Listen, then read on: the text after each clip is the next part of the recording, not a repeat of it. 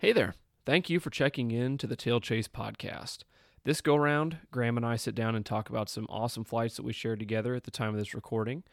And then we get into a listener request for an episode on permissions what it takes to acquire new permissions, maintaining those permissions, as well as e scouting. Hope you enjoy this episode.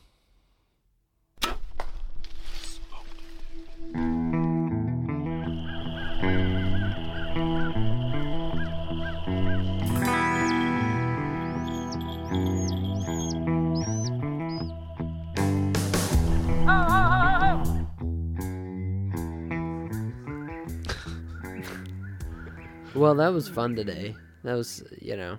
Yeah, let's- we should that- do our I've little- never met Tucker.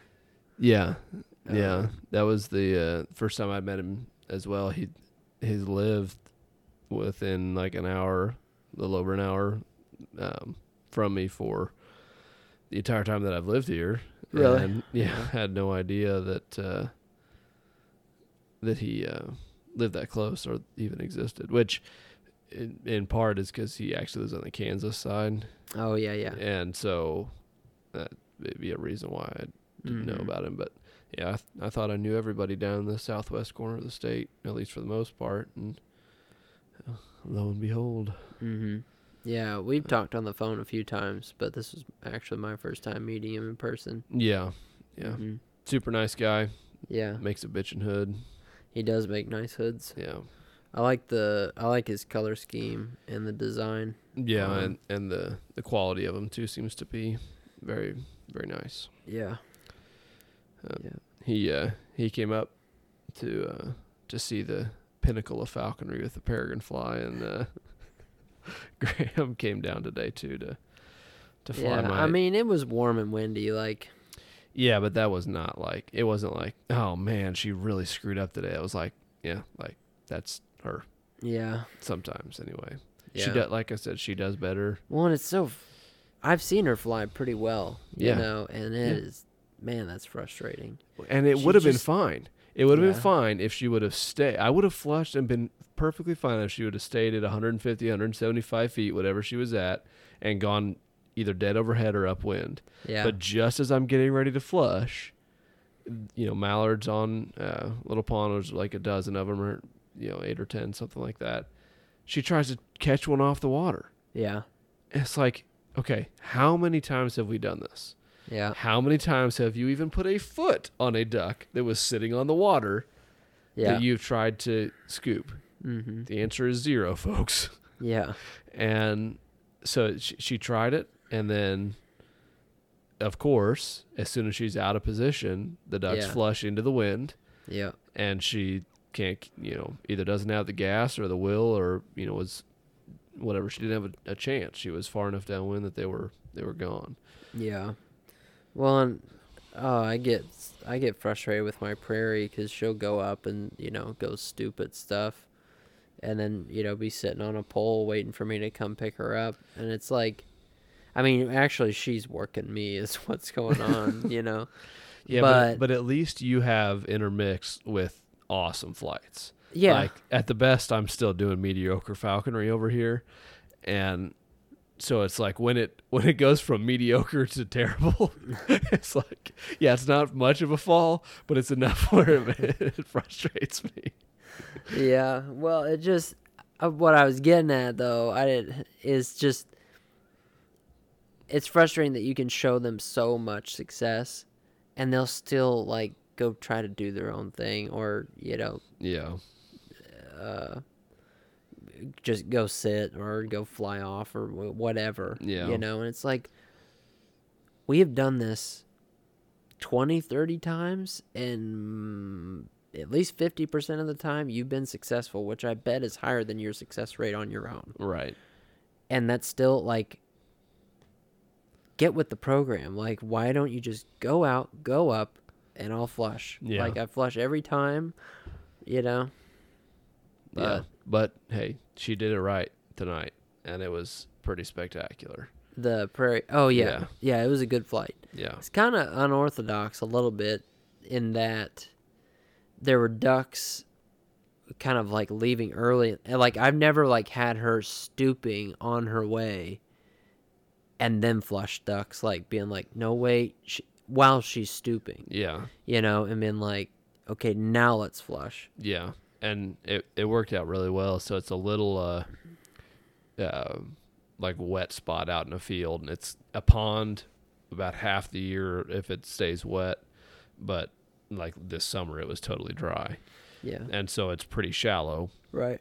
But birds seem to like it. It's kind of in a secluded spot, and because it's not like a stock tank Mm-hmm. like a, that a lot of the ponds that I fly around here, it doesn't have a dam, and so it's in a bowl yeah, and I feel like they they feel pretty safe because nothing can sneak up on them, and so uh, it's it's like I said, it's a spot that typically does hold ducks this time of year, and it was interestingly enough, it was one of my first slips to thaw out this week.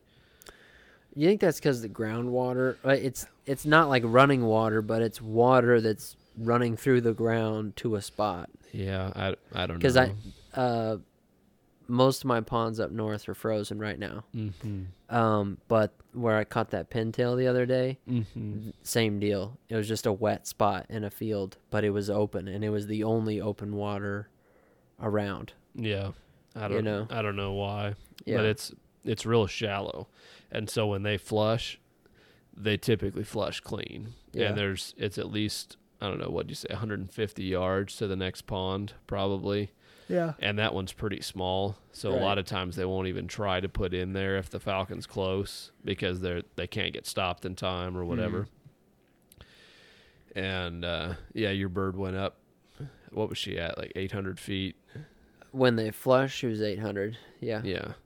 So sh- yeah, I guess just describe exactly what was happening. So we pulled up, and there was a mix of Canadas and mallards on this uh, this pond, and then as we were getting ready to put her up, a bunch of Canadas came into land, like a couple hundred probably, and so you put her up with them still a good ways away.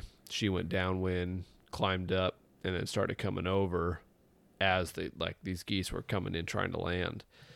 And as she was still 100 yards or more downwind, some of the mallards look like I don't know if they I don't think they got nervous as much as they saw those Canadas land out in the field and probably wanted to go out and feed in the in the grass mm-hmm. and they just because that they, they got up off the pond like four or five of them but they weren't like looking like to leave they were Right. they were like flitting and like keeping their wings cupped a little bit to to go out and land in the field right. and when that happened she started to come down but they Mhm. landed out in the in amongst the canadas and she kind of looked like she pulled back up but was Mhm. still coming cooking Mhm. into the wind and then once she was you know just barely slightly downwind of the pond almost pretty much dead overhead of where we were which was downwind of the pond yeah, you guys went in and flushed while i filmed and uh she just absolutely smoked one maybe even hit two of them we weren't really sh- yeah. it's I hard to don't, tell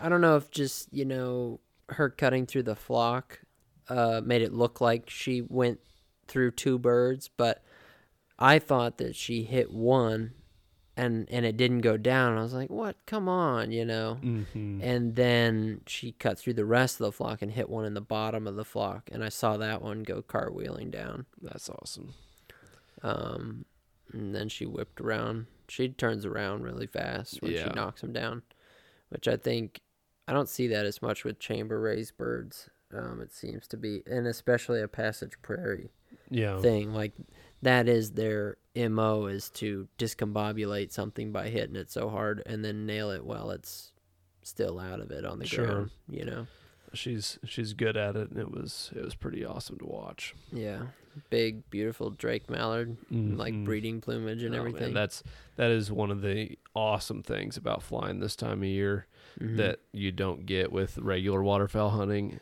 is you're getting like full breeding plumage ducks most of them there's some that are still coming in like the shovelers we saw today weren't quite there yet but Mhm. they're really close and so like just the colors and it's it's spectacular i, I love catching them Yeah, and the pintail that she caught the other day. yeah that so was i haven't i haven't one. heard about that flight so I didn't tell you about it. uh-uh no. Oh man.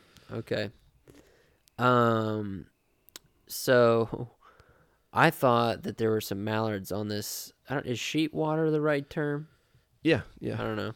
So there was some sheet water, wet spot in a field with some geese around it, and then I thought, oh, I bet that water might have ducks on it. If if there's ducks around, they're gonna be right there.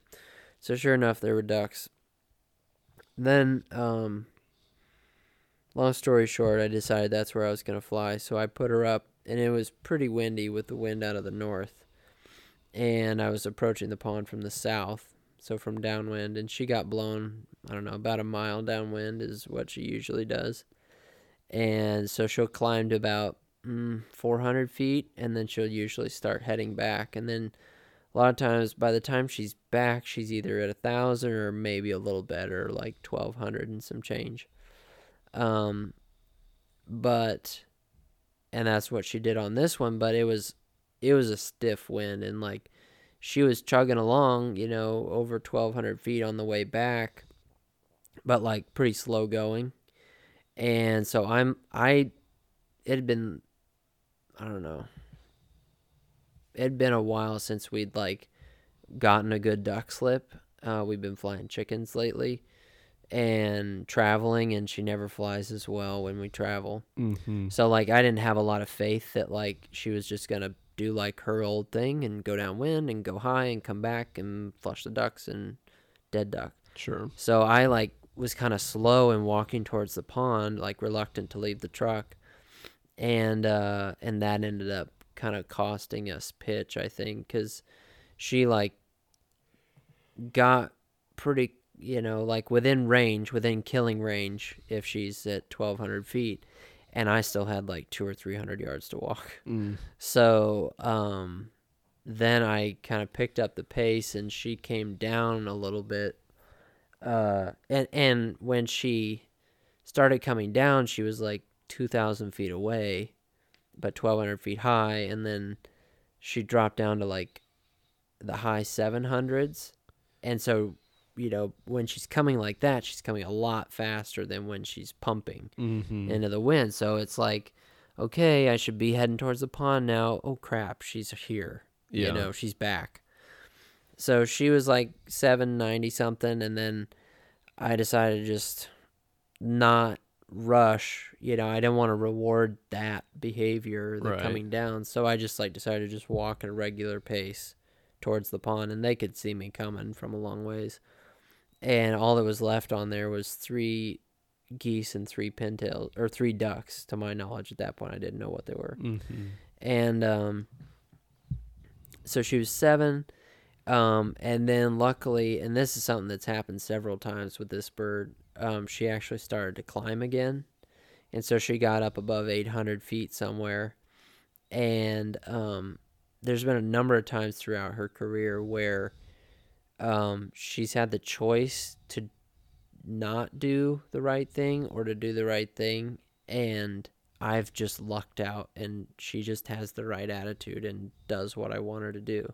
You know, where like some birds would just set their wings and start slowly coming down because they're like, you're going to flush any second now, Yeah. you know, and and me in the moment probably would have given in and flushed even if she was at like 500 feet. But uh, just by luck, she's like, no, I'm going to climb a little bit more, you know, and like I didn't teach her to do that. She just does it and um, so she got up above eight and the ducks and geese couldn't take it anymore so they busted. And these three ducks take off into the wind and she stoops crosswind. She was upwind and a little crosswind from them and she stoops comes in behind them i don't think she hit them uh, very hard if at all on the first pass. And then she threw up and whipped around. And one of the ducks tried to double back to this you know i mean it's just like someone hawked a loogie on the ground like it's nothing um, and probably less than a foot deep Yeah. but it's trying to make it back to that and she just drubbed it Mm. and uh, you know knocked it down and then grabbed it went in on it on the ground and when i got up there oh and when it was when she hit it it had turned and was profiled to me and i was like holy crap that's a pintail you know Yeah. And uh, so I get up there and I'm like, I'll be darned if this isn't a drake, you know. Mm-hmm. And I get up there, and sure enough, I see that big, long white and brown neck. Yeah. And they're beautiful ducks. I've never actually been a huge fan of like pintails. I think they're neat, but I think they're kind of funny looking as a duck. Hmm. But I also like canvasbacks. That's my favorite duck, and they're really funny looking. Gotcha. Well, nobody's perfect. Yeah, I know. But um having one in my hand though is like, man, this thing is just freaking elegant. Yeah. You know, that long, long sprig. And they just look they remind me of like a like an old school wooden boat. Like a slender, elegant, beautiful, Yeah. handcrafted boat. sure. And then they got some subtle beauty to them as well because like they're not just brown and white. Like Yeah. the head, that brown actually has a purple iridescence to it that Yeah. you don't see until you're like have them in hand. I love the feathers where the body meets the wing as well, Mhm. and the the lines on Mhm. those are really pretty. Yeah, and it's like they don't have the same like bright colors that a mallard has. You yeah, know, they're not mallard's gaudy. got like the bright blue on the speculum, the bright green on the head, the really orange feet. You know, it's they're they're more earth tones. A pintail is. In my mind, apart from being so unique shaped, they're kind of like the prairie falcon of ducks. So that's what I was subtle beauty, Yeah, yeah. It's like one which of the to things. me is a lo- means a lot. yes. Yeah, agreed. Sorry, I didn't mean to steal your thought. No, But- no, you're good. So we should get into uh, what this episode is about. Uh, we Um, we had a listener that uh, reached us out to us about uh, doing an episode on permissions, Mm-hmm.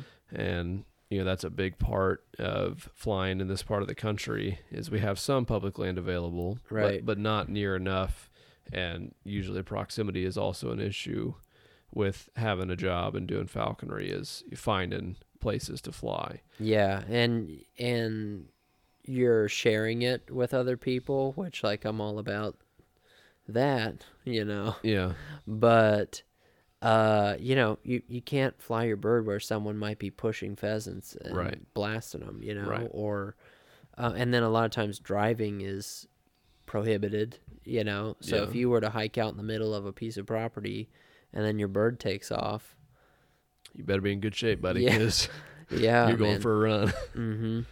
So yeah, it's, well, it's not it's real conducive around here. The public land is not super conducive to flying along with. yeah, and perm- and permissions are a big part of hunting in general in a lot of parts Yeah. of the country because I mean public public land is great. I'm a huge advocate for it, and yeah, I, I utilize it all the time.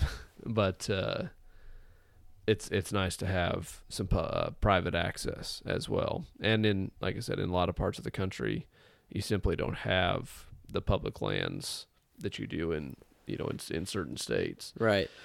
So, what are some of the things, Graham, that uh, you do to try and get permission on a on a place and and finding like you know a property that you want to utilize for you know whatever you're doing?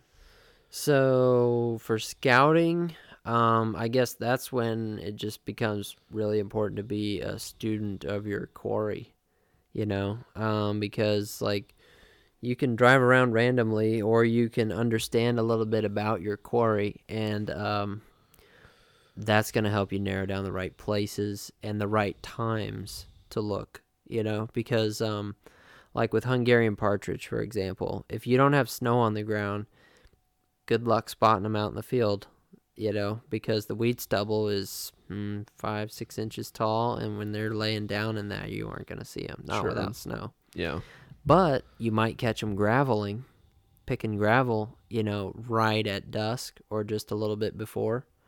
Um, and so driving around at the right times to see whatever you're looking for. I'd say most of the time it's going to be morning, evening, especially with any kind of game bird. yeah. You know, they're usually going to be loafing during the middle part of the day. Same thing with with ungulates, you know, deer, Yeah. and, and stuff too. Is uh, there are some exceptions, but pretty much anything you're hunting, you know, is what they call crepuscular. So you know, your most highest level of activity, you know, is going to be morning and evening. Yep.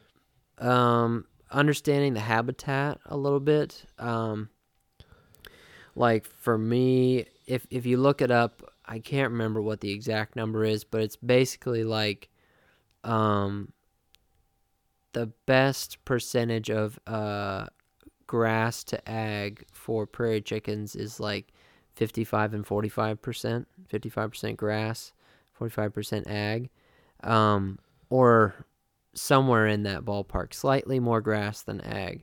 So whenever I'm out scouting and I look around in an area, um, a lot of times I'm just like, yeah, this seems like about the right proportion. And if I sit somewhere in that area in the morning or the evening and you're watching the horizon, yep, there goes a flock of chickens, you know. Yeah. Um, and they're they're tough cuz they are very um elusive and you got to be in the right spot at the right time and looking in the right direction. Otherwise, it's a wasteland out there. and You Yeah. got no idea they're there. And the areas that they live in, Are uh, vast. it's vast. Yeah. Yeah. And you, I mean, you could be looking in an area that maybe they're there sometimes, but they're not there today. Uh huh. And there's a whole big area because they're so mobile Oh, that they're man. able to utilize. They cover a lot of ground. they will fly miles sometimes between covers. mm-hmm. And so it's like, good luck. Yeah. good luck finding them. Yeah. But that that is one thing I've been impressed with you on is that you've been able to find them and and string together enough of those permissions to uh, to have slips. You know, in in in a part of the country where it's not really known for having that many of of that particular species, Mm-hmm.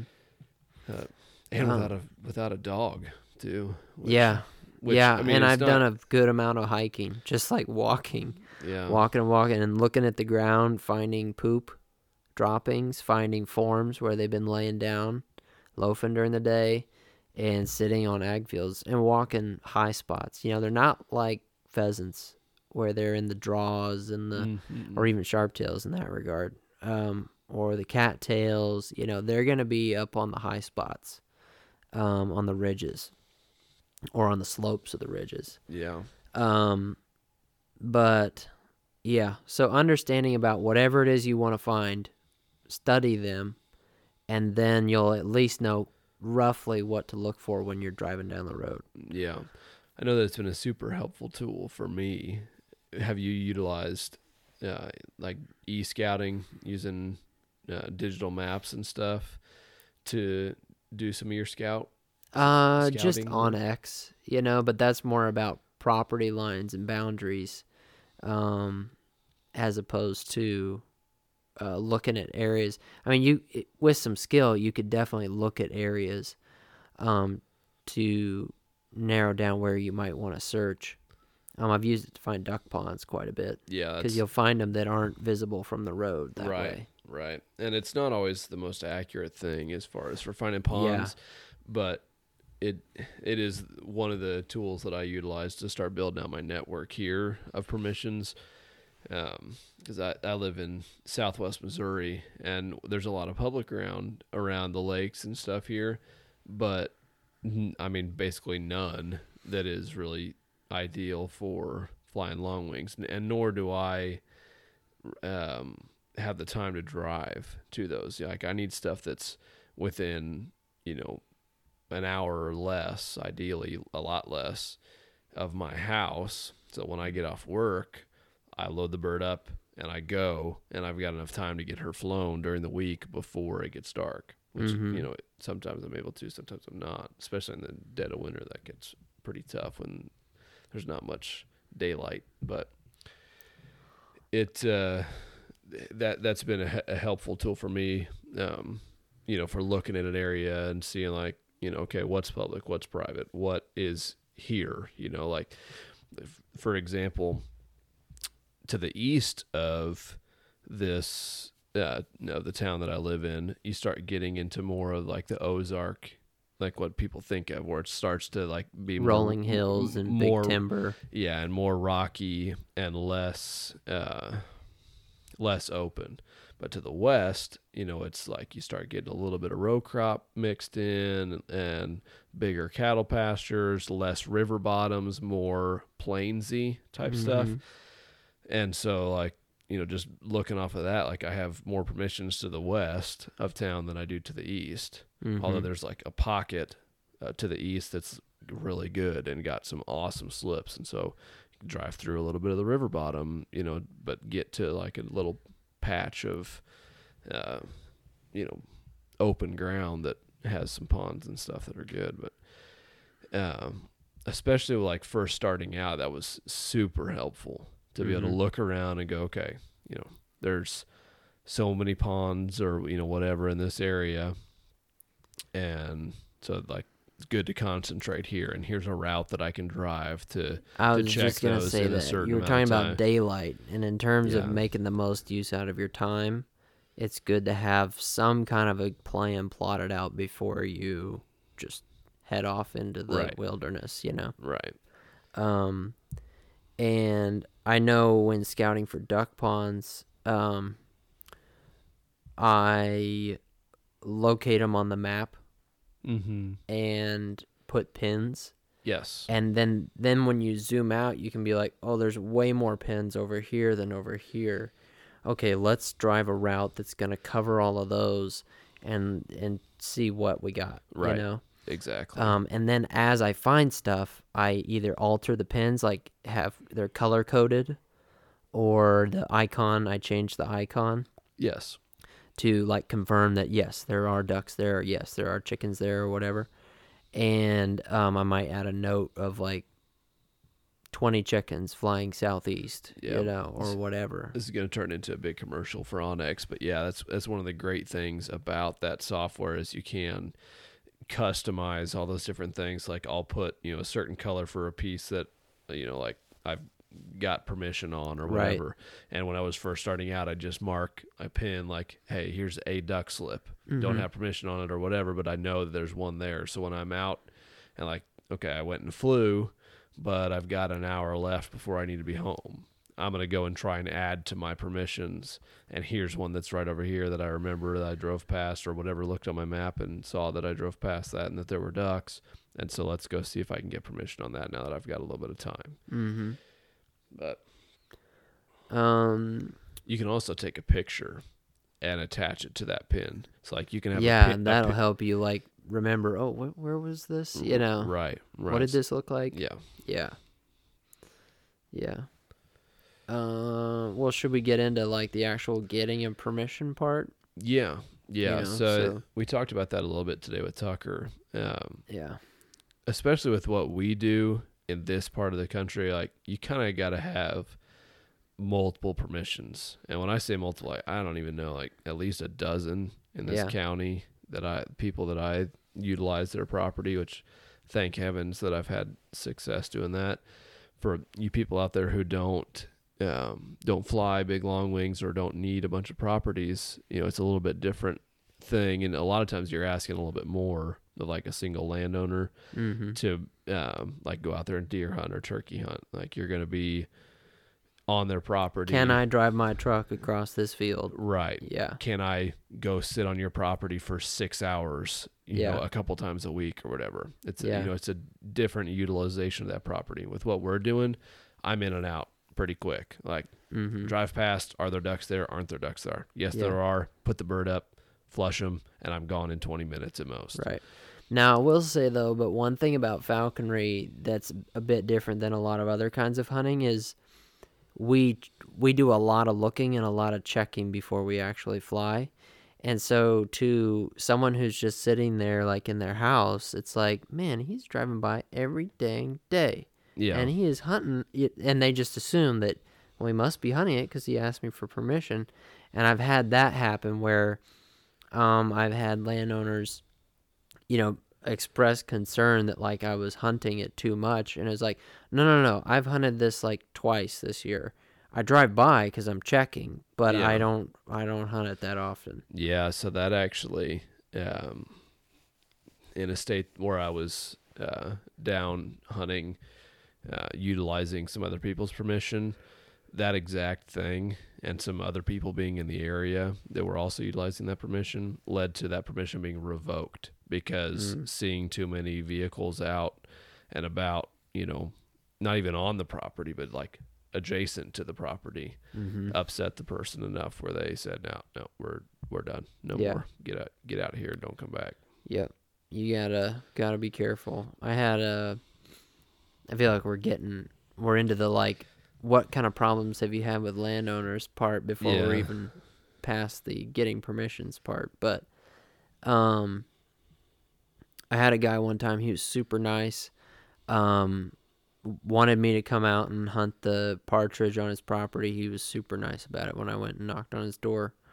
And um, the thing about Huns is fairly early in the spring they start to break up. The covey does Mm-hmm. into pairs, Okay. and um, so I had been hunting it that winter, and I think I killed two out of like a twelve or fourteen uh, bunch, uh, twelve or fourteen strong covey. Mm-hmm. So I had not killed that many, and I hadn't hunted them that much, but I checked it every time I went hawking. I always checked that spot, and I don't think that he was privy to like the biology of Huns, um, but I remember him expressing concern towards the end of the falconry season. He was like, "Man, you're like, I, you just you better be careful because I."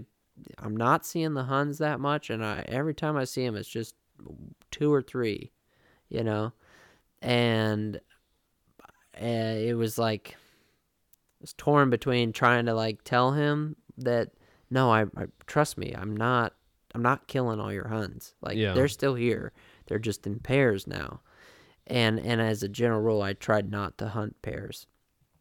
Um, or I could just be like, oh, I'm sorry, you know, and just back off and let the area cool off for a while.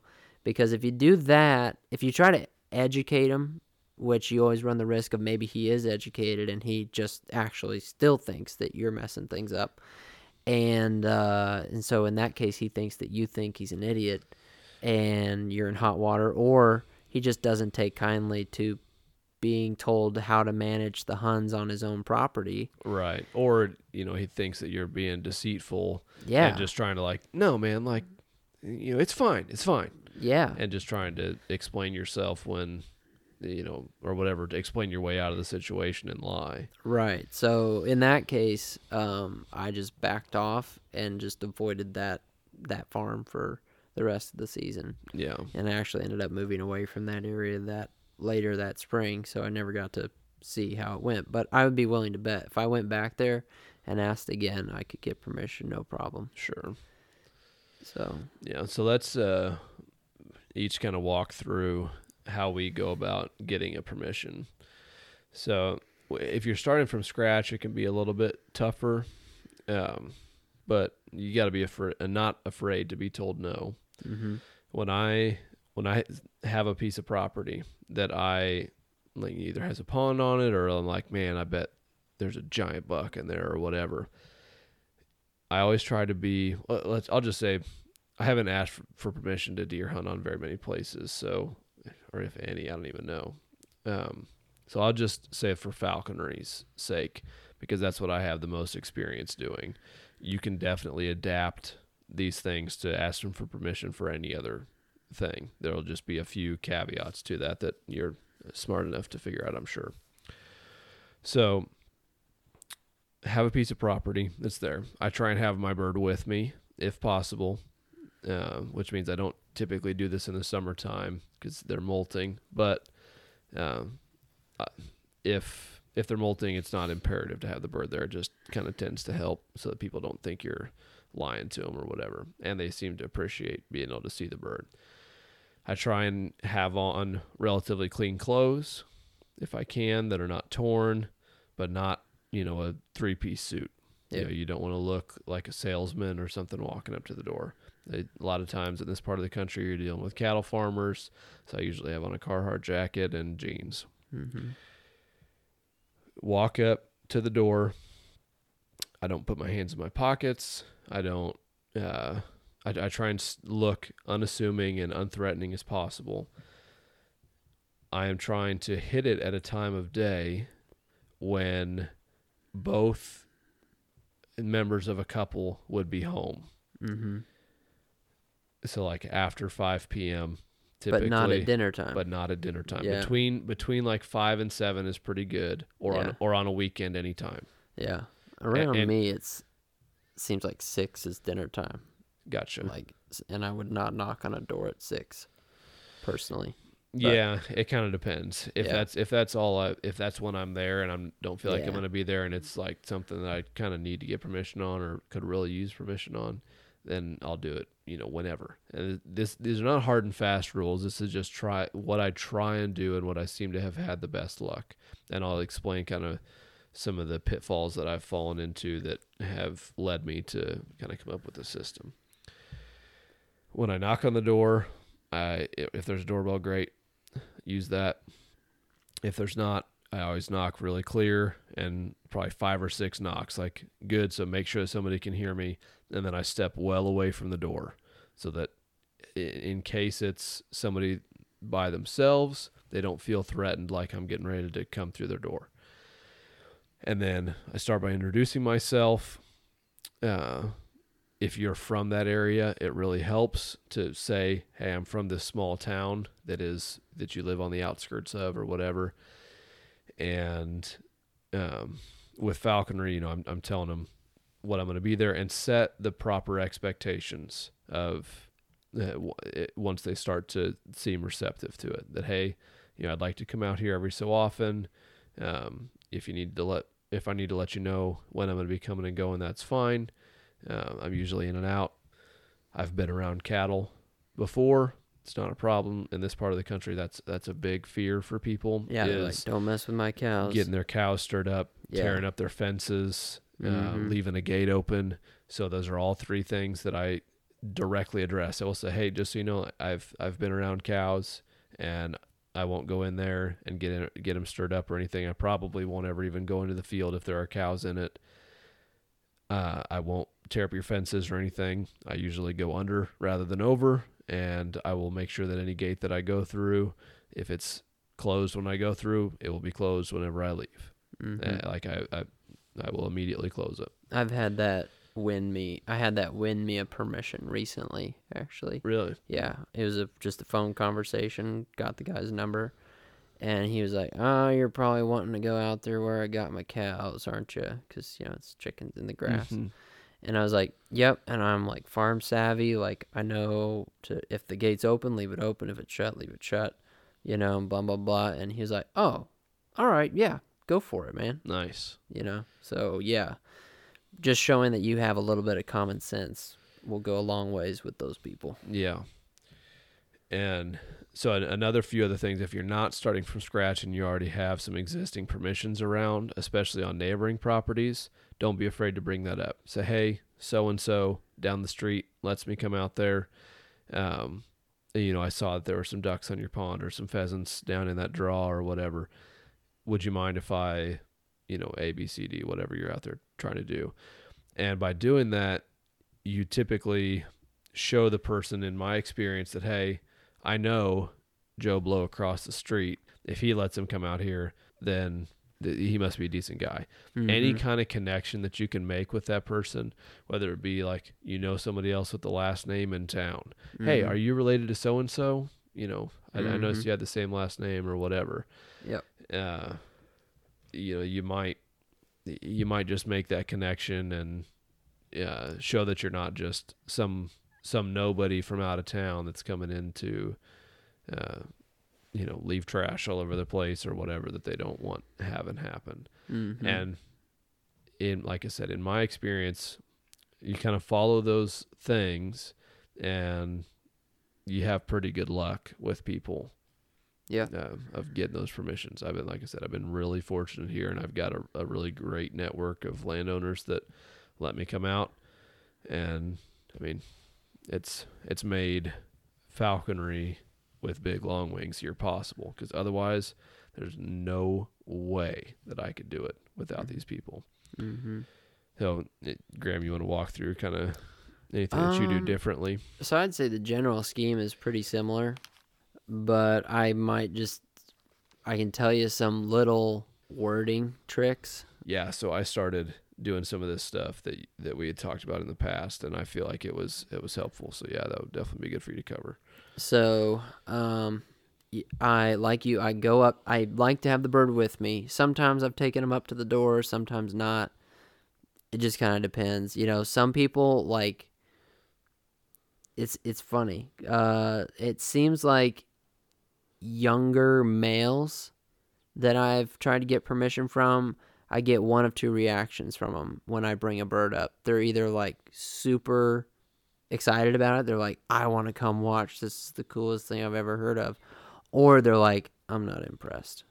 Yeah, You know, and they're like, they just kind of poo poo it. And, you know, and I don't know why, but it just seems like, I don't know, males between the age of 30, late 20s to early 40s, or maybe late 30s.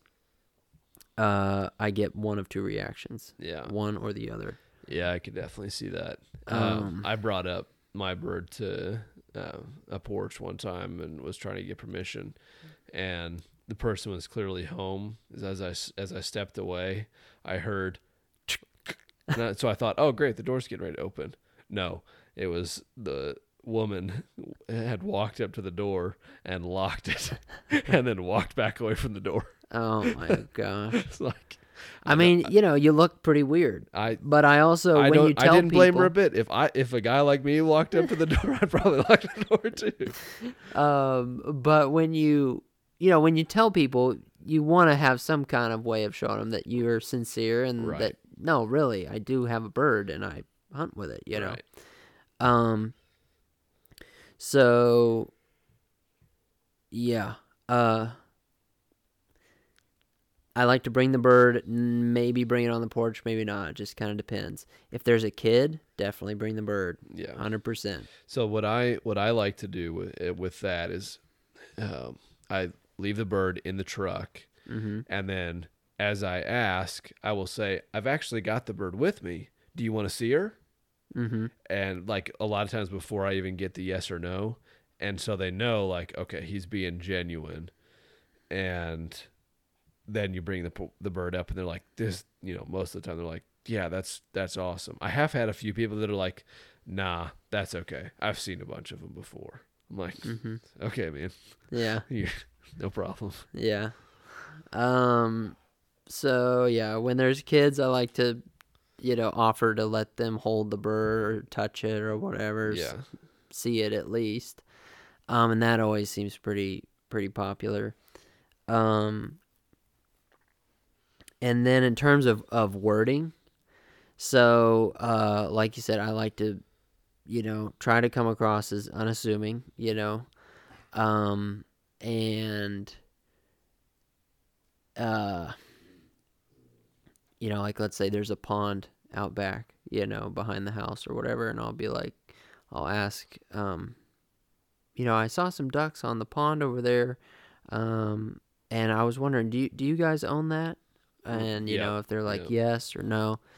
And then um then i'll ask and uh, the way that i like to word it i don't sometimes I don't know why, but some people think that with a falcon it's like too easy or uh, like you're just gonna kill them all.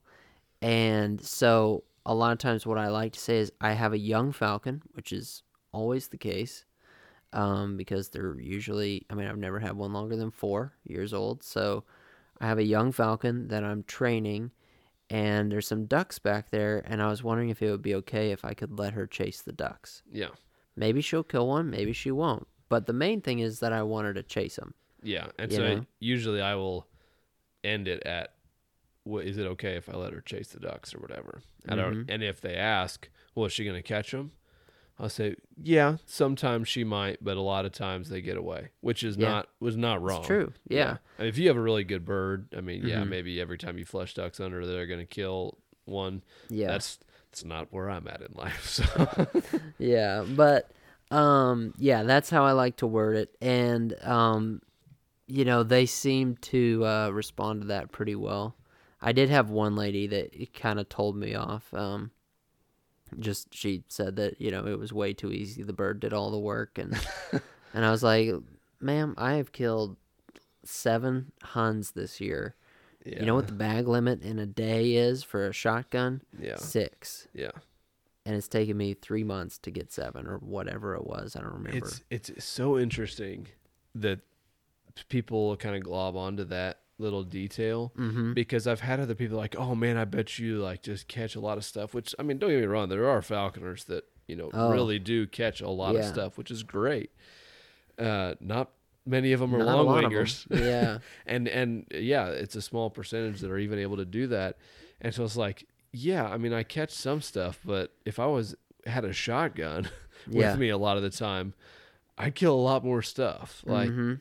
It's Yeah. it's not it's it's not a uh, grocery getting endeavor a lot of the time. Not to say that you can't fill a freezer doing it because you Mm-hmm. Yeah. definitely can, Right. but it's I'm a lot more effective with a scattergun than I am with a Falcon Yeah. at at bringing stuff to the truck. Yeah. Um, I'm trying to think of anything else, like wording wise and stuff. Um, like I said, I think it's good to to appear clean cut as, Yeah. as best you can. You know, because a lot of times you are going to be dealing with boomer age or older Right. landowners. You Yeah. know, um, so clean clothes. You know, um, is a is a plus. Um, you can definitely still pull it off with a beard because I've had a beard for the last several years. Um, Face tattoos might slow you down a little bit. maybe you know, especially don't like I said with that older generation, they might be like you. I don't know.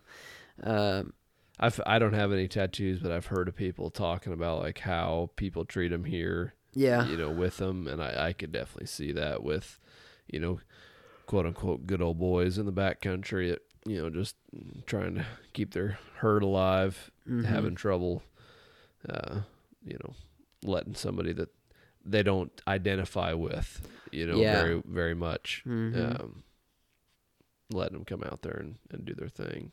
Yeah. Um, some strategies that I've heard of other people using that they've said were very effective. One of which, and I've heard this multiple times, Tucker mentioned it again tonight, was having a business card Yeah, um, with your name and or picture on it.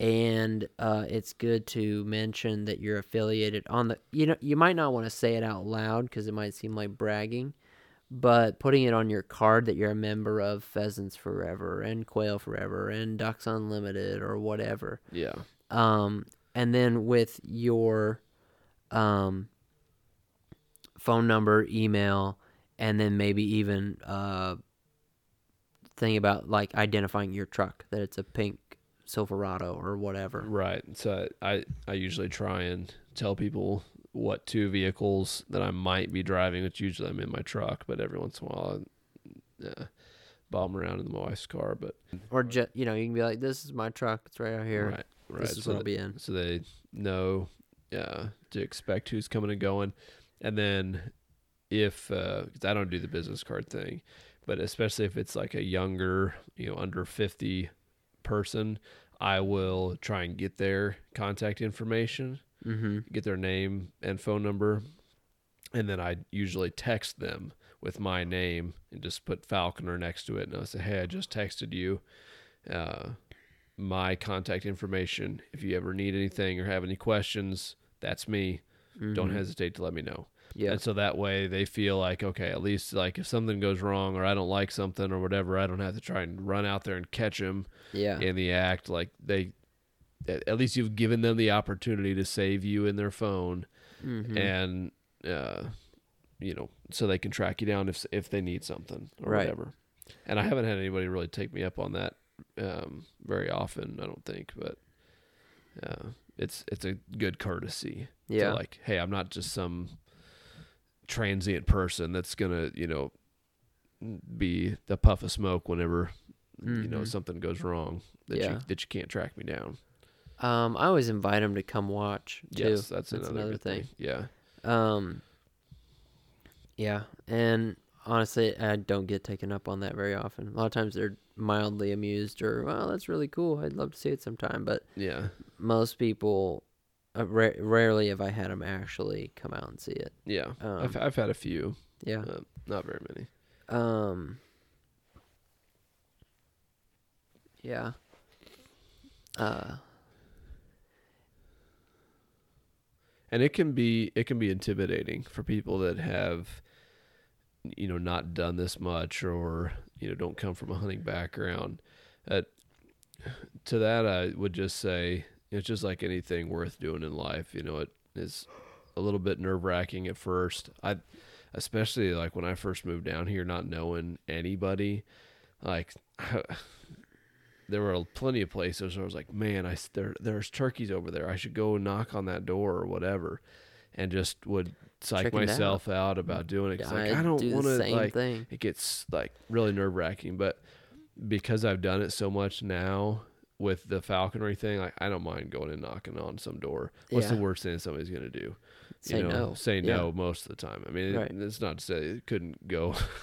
I've had more, not but- answer the door with a gun in hand, but I've had uh, farmers in Nebraska invite me in, and then you know I sit down at their kitchen table to talk about their time in the war or whatever.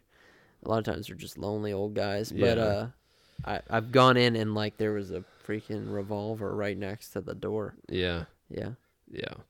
But I mean, most of the time, people are at the very least cordial, yeah, and they're not going to most of the time slam the door in your face. They'll probably, No. no, I don't think so, or whatever, uh, and you know, might leave a bad taste in your mouth. But that's that's part of it is being told no sometimes. You know, it's, Yeah. it's somebody's property, and you need to be respectful of that and recognize that they are under zero obligation to let you do what you're trying to do out there. yeah. And so, and you never know when if you're pleasant back you know if you're like oh i totally understand. Thank you for your time and you peace out. Yeah, and then you know next year you either bump into them at some social event or whatever. Yeah, like just because they close they the door isn't open when you first ask doesn't mean it can't open in the future. Yeah, I tend to not keep asking Mm. um, about those things, but that's not to say that you couldn't go back next year and say, hey, you know what, whatever, and Yeah. ask ask the same question. well Uh, especially but i mean like in smaller communities maybe the more they got to know you they'd be like oh he's an all right dude Yeah, and you- so yeah it's it's gotten easier for me. Like I've had a couple of permissions that I've added this year that people have been like, "Oh, you're so and so. I heard about you from you know from you this other person that I have permission on." Uh, and he's like, "Yeah, that's fine. Go out there." mm-hmm. I've uh, two different places that I've asked this year. So that's where when you get permissions, it's not just about getting permission. It's also about maintaining those permissions. yeah And so that's where setting those proper expectations from the jump of how much you're going to be out there. So I've had some people that I, I wasn't really good about doing this initially. Like I'd ask and they'd be like, well, are you to be out here all the time? I'm like, okay, like now I got to explain myself. Yes, like if it's okay with you, I'd like to come out here from time to time. I'll drive by and check and see if there's ponds or, or if there's ducks on the pond or whatever. And, uh, you know, fly them when they're here, but it won't be all the time whenever I'm out here. It'll just be, you know, at most probably once or twice a week that I'll be coming by or whatever. And and to set those proper expectations. And I've had some people go, eh, I don't know Yeah. about that, but it's way better to like be upfront about what you are going to be out there doing than have somebody come out there after a month of fuming in their house to finally get worked up enough to come out and go, "What are you doing? I told you you could come out here one time and you keep coming out." yeah and so like like I said, like it's a, it's about maintaining those relationships is a big part of it and, and cultivating those. So one of the things that I do, especially for the properties that I utilize a lot, like a training field, where during the first part of the season I'm there daily a lot of the time, I will give something to that person. Like I, uh, most of the time, like I'll bake cookies or my wife will bake cookies uh, around Christmas time or whatever, and I'll just bring them, you know, whatever something, a gas card, you know, Omaha steak box or uh, like you know whatever some little treat and just give it to them and say hey this is just for letting me come out here i really appreciate it it really means a lot to me that you let me come out here Mm-hmm. and and and do this and that goes a long way to not just getting permission for the year but especially if you're going to set down roots in a place Mm-hmm. of keeping that permission long term and building that reputation for yourself in the area of a good guy so when uh you know you go and ask on the neighbor or maybe you shoot a deer and then you've got to go uh, Track it. track it onto the neighbor or whatever mm-hmm. that person that you have permission on that you know in most of the time you're you know asking to only take and not Mhm. give anything back Right. Is going to vouch for you and say yeah yeah he's a good guy you know if you don't mind let him come out there or whatever if you offer to let him call the landowner. But another um, way to kind of get your foot in the door that I've utilized some and would probably be really good for guys that are trying to get uh, get permission to deer hunt or do something that's a little bit uh, more imposing is offer to like be a farmhand for a day or hey if you ever usually how I word it is it's after the fact of like that they've said yes or like that they seem like they're going that way I will say, hey, if you ever need help with anything, fixing a fence, you know, whatever that may be around here, and you need an extra set of hands, here is my contact information. And that's usually when I give it to them and say, just give me a call. I live in town and I can be out here to help you because I really appreciate you coming out here. And I recognize you didn't have to do that. And so I'd like to earn my keep if, if you need an extra set of hands. And people seem to be really appreciative of that. Never been taken up on it. Mm-hmm. But I mean, think about it. If somebody was coming into your house and wanted you to give them something, you know, you might be nice enough to let them take it, but man, it's going to be way more palatable if they're at the very least like, "Hey, man, you know, let me let me compensate you for that." Even if you even if they're not, you're not going to accept that compensation. The fact that they offered goes a long way. Right. Um, you know, something I thought of, you know, how you were talking about uh going at a time when both members of the couple are at home. Yeah. Um, I I can't tell you how many times I've gone to places and um the wife has answered the door and like I'm not knocking these ladies or anything, but just in terms of effectiveness, I've had them be, you know, just kind of like here, let me just take your number and get you out of here. Uh, to being really excited and enthusiastic and Yeah. wanting my phone number to talk to their husband first and, and then uh, have them call me and I have never once gotten a call back like yeah I- my wife told me that you could you know you were wanting to come out here not once Yeah. Well, I mean, it's kind of part of the male psyche and the male ego that Well, I think yeah. ties into a little bit of like guys not being impressed. It's Yeah. like I mean, we're, we're kind of I'm not- hardwired for competition I don't mean to make any kind of commentary on it I just am saying as far it's as good if both of them are there right? yeah And in my experience, I've had um, the the no's that I've had have been when I have gone at a time when it's just the wife, and you can just uh, like tell that a lot of the time they are incredibly uncomfortable based off of their body language mm. and like you can assume like they're probably at home by themselves if they're answering their door by themselves at noon on a Friday or whatever. You know, imagine if you had some stranger walking up to the door, you Yeah. know, and and you're at home by yourself and you know they're physically bigger than you. Like that Mhm. would be very intimidating. yeah And so I try and avoid one putting people in that situation, and two, um, you know, limiting my effectiveness because, it, I mean, in, like I said, in my experience, it has uh, been a detriment to try and, and do it at those times when uh, you're more likely to run into somebody at home by themselves. I feel like we covered a good amount of stuff Yeah. you know the ins and outs and getting and maintaining and some problems you might run into you know Yeah. Do you have any horror stories? Uh, no. I mean, the worst was was the landowner that was like, you know, I feel like you're killing all my huns. Yeah. Um, but uh, one thing that you want to mention is, you know, with falconry, especially long wings, you need your truck a lot Yeah. to like get to a spot or whatever.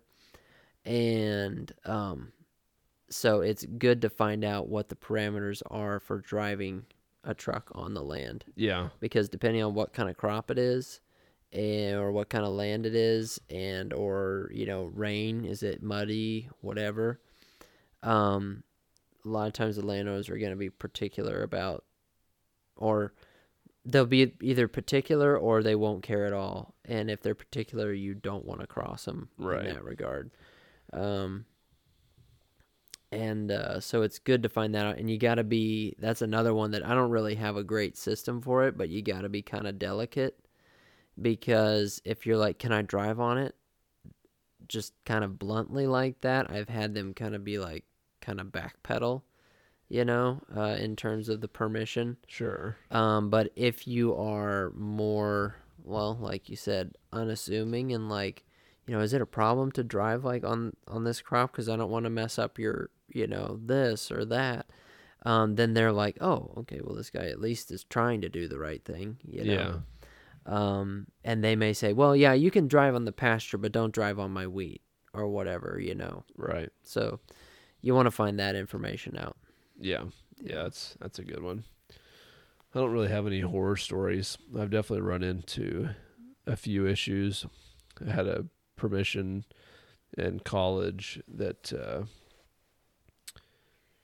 uh, for for hunting geese that that one of the neighbors complained about shot raining down on their house, which I don't think was at all accurate or possible uh, based off of how far the house was away from where we were at.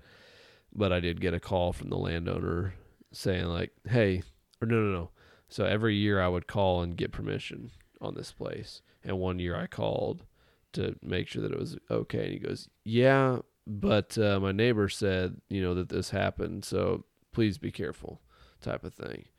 Where it's like, man, that that could have gone Yeah. really. Have you ever had permission revoked? Mm, no, at that particular place, I had trouble getting a hold of the guy. Okay. Um, later on, Uh huh. but uh, actually just secured permission on it not too long ago again. So Like this year? yeah, Oh, so Yeah. you did get a hold of him? yeah, Oh, okay. yeah, Interesting. yeah. Stopped at his house.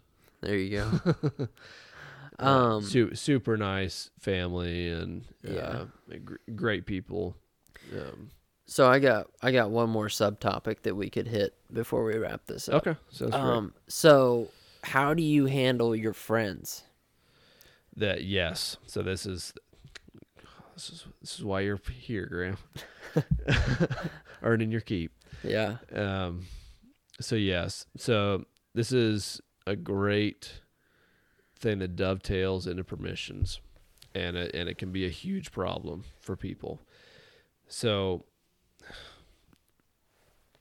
for stuff like what I'm doing, I'm uh, you know there's nobody else around that's going to use these places. You know, Mhm. there's nobody close enough here that you know I have to worry about kind of cutting in on my permission. So here, I don't care that much. I will take people out, and I don't really go over like, "Hey, don't let me catch you out here Mhm. without me here," type of thing. Right.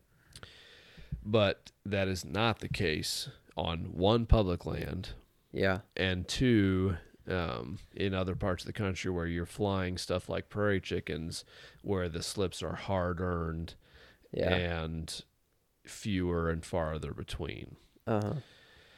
So what i typically do is if i have somebody that's coming out on a piece of public land or a piece of property that i think that they might try and utilize or undercut i just have a simple conversation with them that hey look this is a place we'll just say for private like this is a place where i have permission on that i have worked really hard to maintain this with.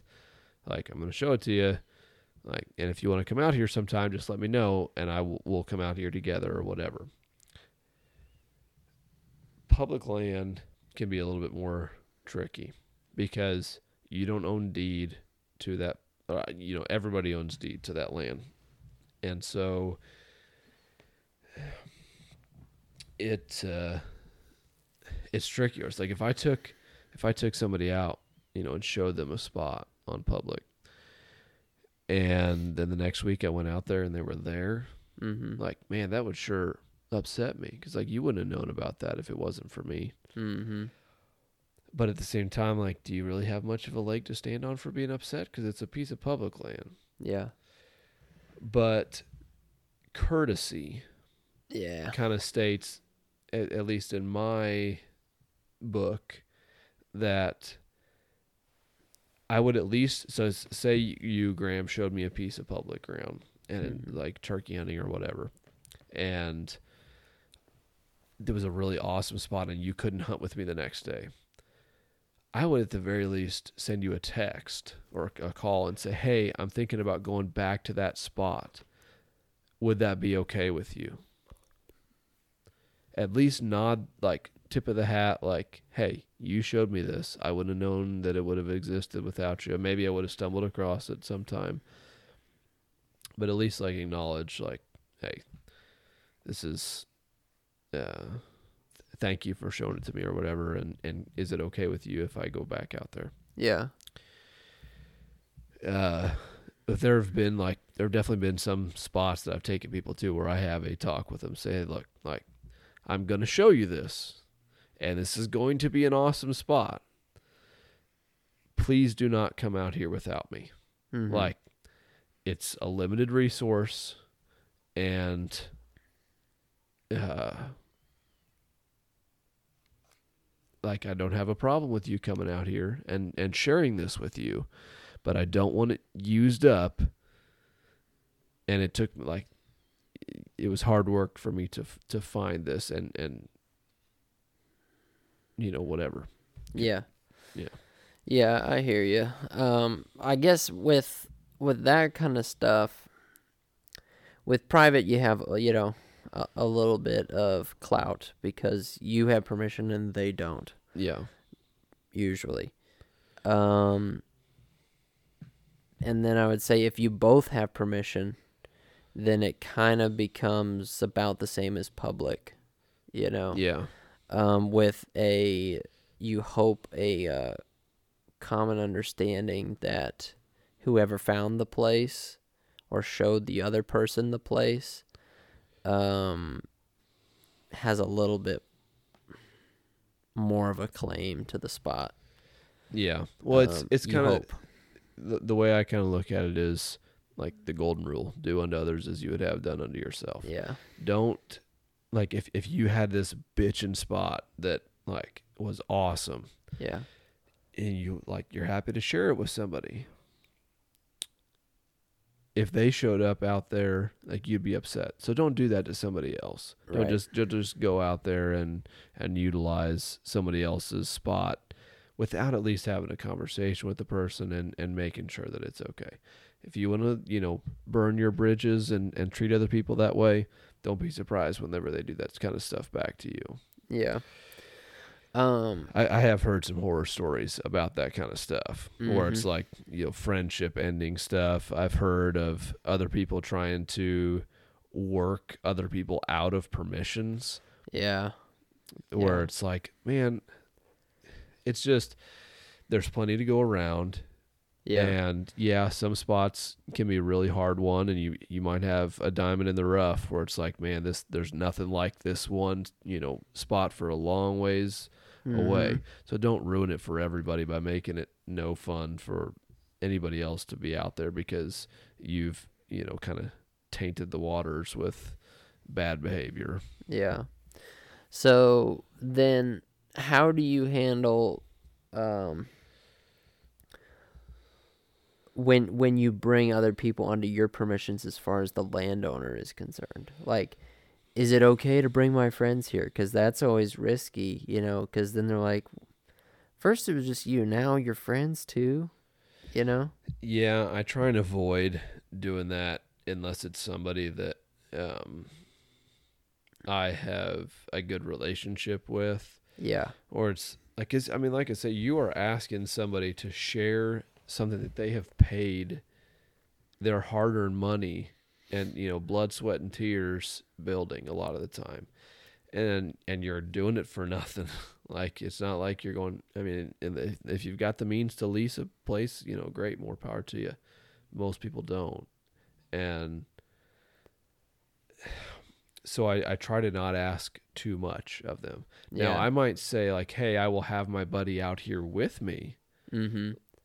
and that's different. Where it's like, okay, I am out here hunting, you Yeah. know, or like he, I am with him, and we are flying his bird or whatever. Mm-hmm. Where it's like, and and because of the network that I have, I don't fly multiple like the same slip very often, you know, back to back days. Yep. So I, I, I try and spread the pressure around a fair bit.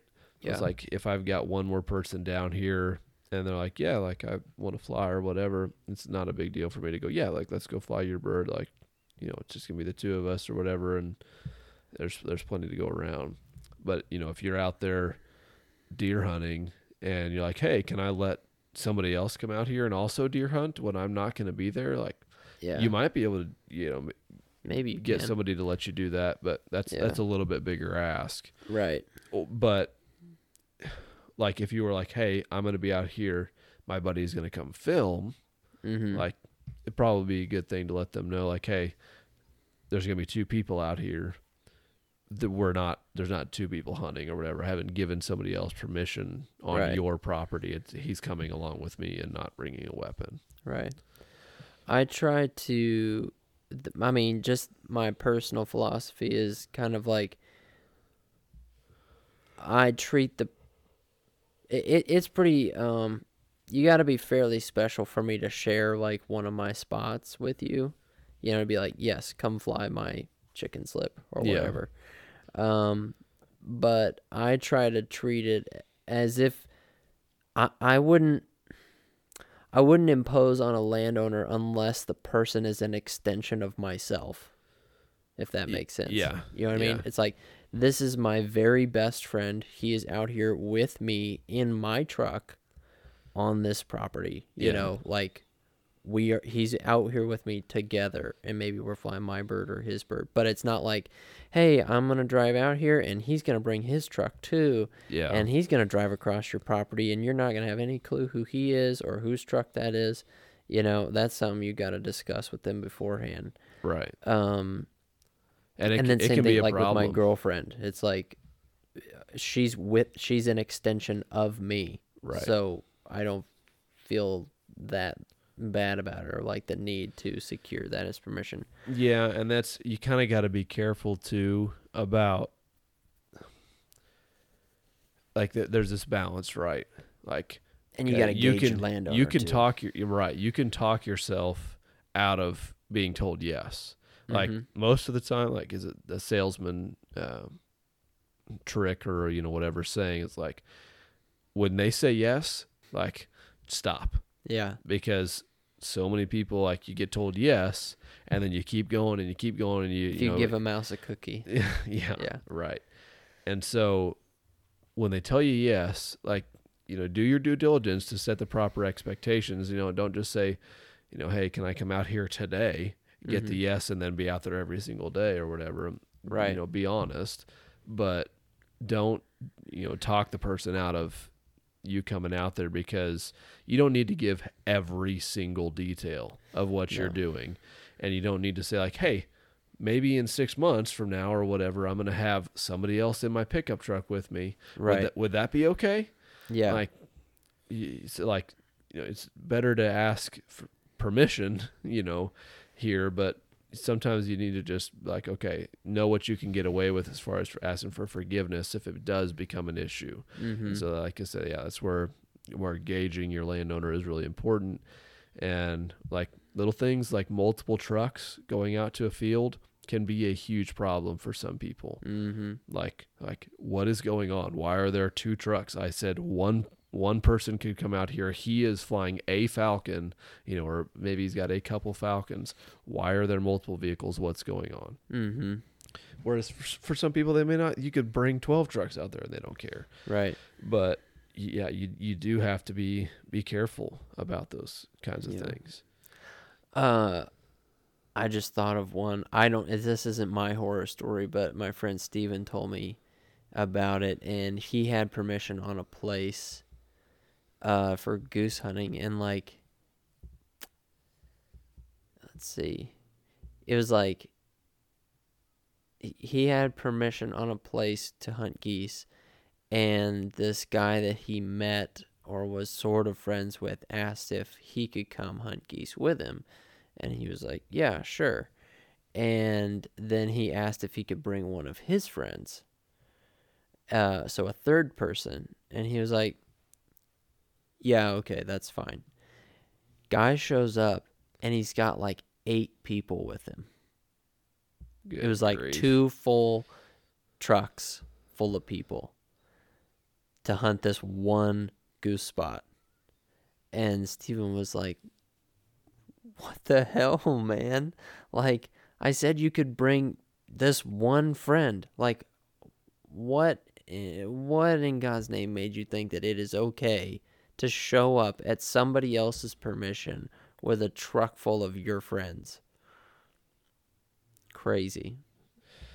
waterfowl hunters can be that way sometimes too though it's like you, you get a, a a hot spot and it's like everybody and their brother wants to be on the x that day so Yeah. yeah It, it's I'm- definitely I'm more. of it's of it's like the good and the bad of it is that it's a communal. It's more of a community sport. yeah You know. yeah that's one of the things that i ran into a little bit this year is um, and this is a tricky thing that i have yet to address so maybe we'll cover it in a future episode if i do figure it out but so my training field which i rely on pretty heavily especially early in the year uh, had a bunch of geese and ducks using it um, when everything froze up it's like all my ponds are frozen i got nothing else to fly but i've got a field that mallards are hitting uh, consistently. And regular duck season is closed, but because I'm a falconer, I have an extended duck season. And it's like one day I, I put the falcon up, she goes in and whacks something on the ground, and I start heading over there. I'm like, oh, great. And just over the rise where I couldn't see is a blind and decoys. And then they start shooting geese because conservation season is open for snow geese here. And very rarely do we even get snow geese down here. Anyway, long story short, bird was fine. She ended up whacking a wounded goose and and wasn't shot, which is what I had feared. But uh, there were there are multiple other parties that have been given permission on this field now because the guy's a nice landowner and doesn't mind people coming out there and shooting the geese. And so now it's like not just about managing the relationship between me and the landowner, but it's me and these two other groups of guys that are out there hunting, which turned out to be you know really nice guys, and um, ended up doing a little bit of goose hunting with them myself. But like how so when you have other people that are utilizing the property that are you know at a at a detriment to what you're trying to do, like you know I'm trying to keep the ducks in the field as much as I can. Like, you know, I want to flush them just enough for the bird catches them so they don't leave, you know, for, so I've got them there for tomorrow because, you know, the ponds are going to be frozen up for the next week or whatever. And, and then, you know, then somebody goes out the next morning and, uh, you know, goes out and shoots a bunch of snow geese and, and scares everything out. So, I don't, I don't know how that works. Is like having that conversation with the landowner of, hey man, can I be the only one that comes out here, or you know, or put me in contact with these other people so that we can at least coordinate and not, uh, not overhunt the field and and blow everything out. But Yeah. it's it can be a tricky thing, but there are, if if you put your mind to it, you can. Uh, you can build out a network of places for you to to go and uh, chase wild critters. Yeah. Well, Graham's Well, Graham's over I here falling asleep. fast, man. oh. But um yeah. Well, I hope that are you ready to wrap this up? Yes. I hope that that was um helpful for that listener that emailed us and for anybody else that hears this. I know we're definitely no experts, but we have learned some things and seen some things in our experience. Yeah. Learned what works and what doesn't for us. So hope you can take this and uh, apply it to your own hunting practices. And if you have any questions or comments or suggestions for your uh, from your own playbook on how you guys get your permissions um, that you're willing to share with us, put them in the comments on the post, and we will share them in our next episode. Yeah, we really appreciate you guys taking the time to listen to this podcast and, and all the support that we've gotten. If you would do us a favor, it goes a really long way if you can like, comment, subscribe wherever you get your podcast from. And if you really enjoyed it, share it with a friend. That, that word of mouth goes a, goes a long way. And we, we do this for you guys. So we appreciate you. Thank you for listening. And as always, happy hawking.